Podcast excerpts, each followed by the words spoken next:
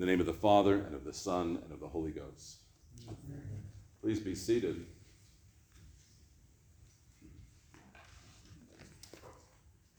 It is 156 AD in the city of Smyrna in Asia Minor. There were a group of Christians who had come uh, to the attention of the Roman governor of the region who had refused to give a pinch of incense to Caesar. And uh, the Roman governor uh, thought that he needed to take this matter in hand and so began to round up several Christians. Uh, some of them denied Christ to save their lives, uh, some of them uh, went to their deaths. The bishop of Smyrna at that time was uh, St. Polycarp, who had been a disciple of St. John the Evangelist. St. John, as you remember, um, lived to an old age and he was over those churches of Asia Minor around Ephesus and uh, ministered to them. And Polycarp was a teenager uh, when John um, handed over uh, that church in Smyrna to him. Uh, Polycarp, uh, it, it, seems, was a very simple man, um, not a man of great learning, but of incredible devotion and he was uh, burned to death in the arena there in Smyrna. This is uh, the life of the church. This is the picture of the church, and a picture of the church that um, we lose to our own detriment. The idea of self sacrifice and of love and sacrifice uh, is a very important one, and one that we can get wrong on one end or the other um, oftentimes, we don't like to think of sacrifice because uh, we don't think of the God of Israel as a God um, of sacrifice when it comes to uh, human beings. It's so much so that when we read this uh, passage from Genesis uh, in chapter 22 about uh, the Lord calling Abraham to sacrifice his son Isaac, uh, we find it, I think, naturally repugnant or abhorrent, right? Um, even though and it's not a big deal, right? For the ancient world, sacrificing your children was just what people did. In pagan religions all over the world. It's not unique. We see it in every continent, we see it in every group. Um, the people of Israel did it all the time when they would go to sacrifice to Baal, um, which most of them, it seems, did for almost all the history of the nation of Israel. There were a couple of prophets along the way telling them, please stop. This is not what the God of Israel calls you to do, and you will suffer the consequences for it. But they kept doing it. They sacrificed their children just like the people around them.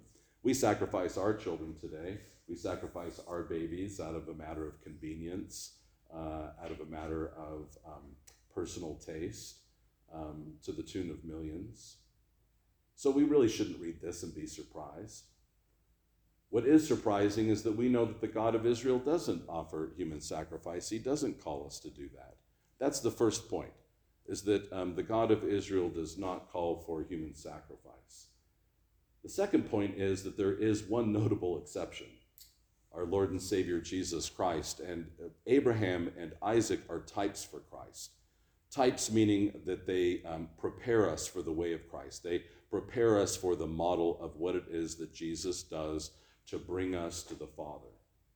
Abraham and Isaac are types, um, but they're not enough right? Um, Abraham is the model of faithfulness. He does what the Lord tells him to do, right? This is what faith means. The Lord tells him to sacrifice his son, and he does what? He gets up early in the morning to do it, right? It's this, um, this obedience, this faithfulness, this loyalty that Abraham exhibits when he takes Isaac up the mountain.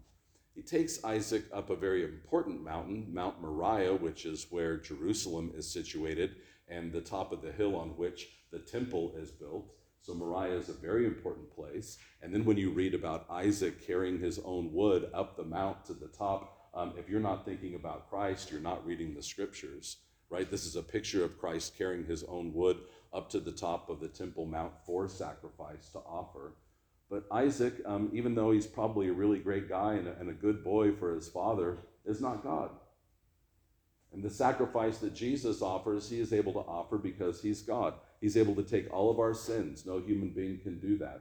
He's able to recreate us. Only our Creator can do that, as we've been reading in St. Athanasius on our Wednesday nights, right? Only the Creator can recreate. And so Isaac is none of those things. Isaac can't take our sins, he can't understand the scope of that sacrifice, um, he can't do anything uh, but be obedient. And this is what Jesus says um, to the apostles that you are called to be obedient and you're called to be faithful. And he juxtaposes this to adultery, right? He says, You know what it means to be faithful. Faith is not complex for you because you know what adultery is and you know how abhorrent it is. Um, all of us understand that. We understand when we see um, a husband or a wife deny the other, right? To condemn the other, to talk cruelly to the other, to abandon the other. We recognize that as being something of abhorrence. And so, this is the model in which we think about our relationship to God. And if we um, deny Him or we turn away from Him, uh, it is um, abhorrent, or at least it should be to us. And this is what um, Jesus is saying to St. Peter. He's saying that you're, you're denying me because you're denying the plan of salvation of the Father. This is the Father's plan. And if you make yourself an enemy to the Father's plan, there's only one name for that. There's only one name. And every time we read that, we don't like that either, do we? We don't like Jesus calling Peter Satan. We think, well, that's not polite. Right? That's not polite. That's not the way we talk to people. Jesus was worried about something more than politeness, though. Peter's salvation, Peter's recognition of the sacrifice that he was making.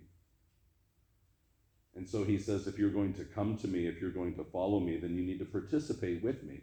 this is a, another important point that we often forget as well because we think, well, Jesus accomplished everything, so we kind of get to sit back and, and enjoy the fruits of those labors. And that's really not what Jesus says at all. He doesn't say, I'm going to sacrifice, so you take it easy. He says, I've sacrificed, and you're going to do it too. You're going to do it too. Our sacrifice isn't for the salvation of the whole world. Our sacrifice is in participation with the sacrificial love of our Father, because that is what our souls are built for. Our souls are built for sacrifice. Our souls are built for love, and either we use them in that fashion and we use them for the fashion of eternity, or we corrupt them. We attach them to things that would corrupt, and when we attach them to the material, to the things that corrupt, then our souls corrupt. And Jesus says you can't do both. That is what he calls forfeiting our souls. If we forfeit our souls, that means we attach it to something that's corrupt. We are adulterous to our eternal Father. We are adulterous to the eternity of our own souls. We are adulterous to our own claim to eternity, and we die in the corruption with which we have made allegiance. And so he says that we are to proclaim his name without shame. Which is, I think, what St. Paul is doing in, uh, in this letter uh, to the Romans in chapter 8. Um, he talks about the glory of Christ. He talks about being um, enthusiastic and being, um, you know, proclaiming of the name of Christ. And um, this is a fascinating chapter because this is one of those chapters that you see people put on posters, t shirts, needle points in people's kitchens. You see athletes write some of these verses on their tennis shoes. You know, there's one really important verse right in the middle of this passage that I've never seen anybody write down.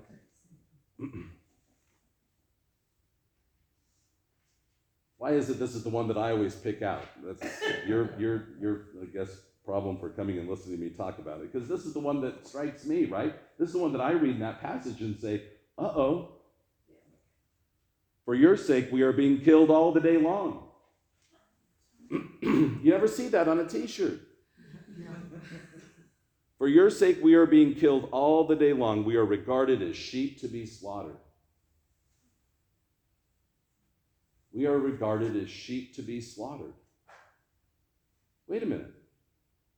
He just said that nothing can separate us from the love of Christ, right?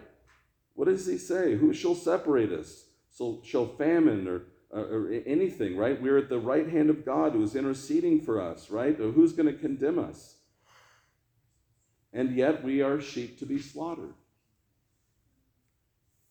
I don't know that there's any way really to understand that except in the lives of the saints.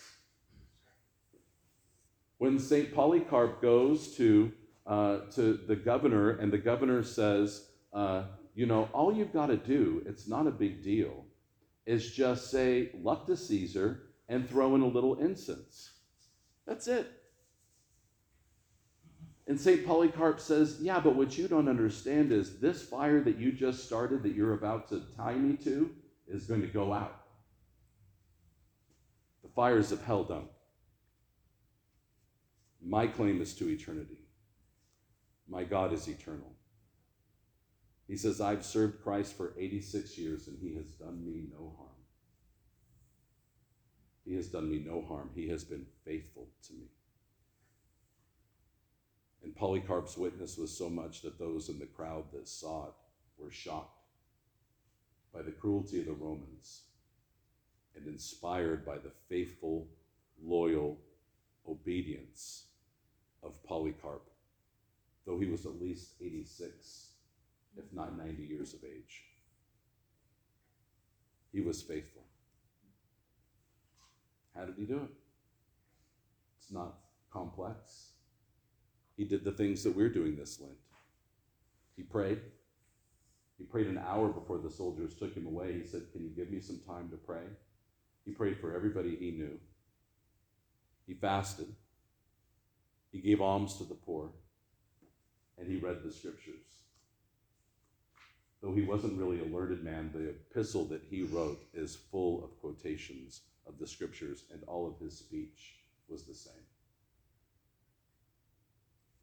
We will fast, we will give alms, we will pray, and we will read God's word. And in that, we will display courage when it is our time to proclaim the name of God.